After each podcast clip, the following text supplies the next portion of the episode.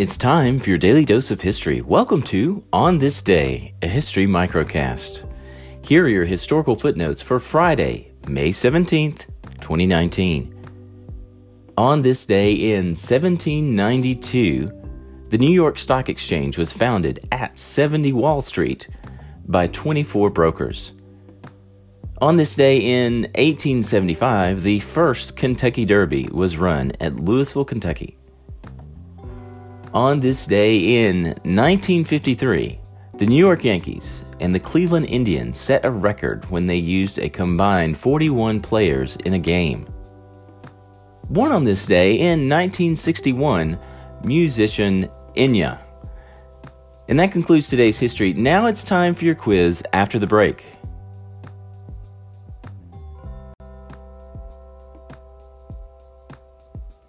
History moves fast. Let's see if you can recall what you just heard. What important financial institution was founded on this day in 1792? Answer The New York Stock Exchange. Bonus question What was the street address of the New York Stock Exchange? Answer 70 Wall Street.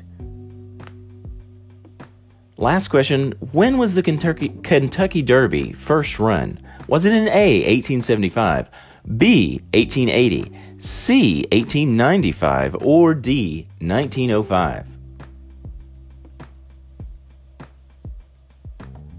Answer The Kentucky Derby was first run in A, 1875. And that concludes today's show for Friday, May 17th, 2019. We hope everyone has a great weekend and we will see you again on Monday.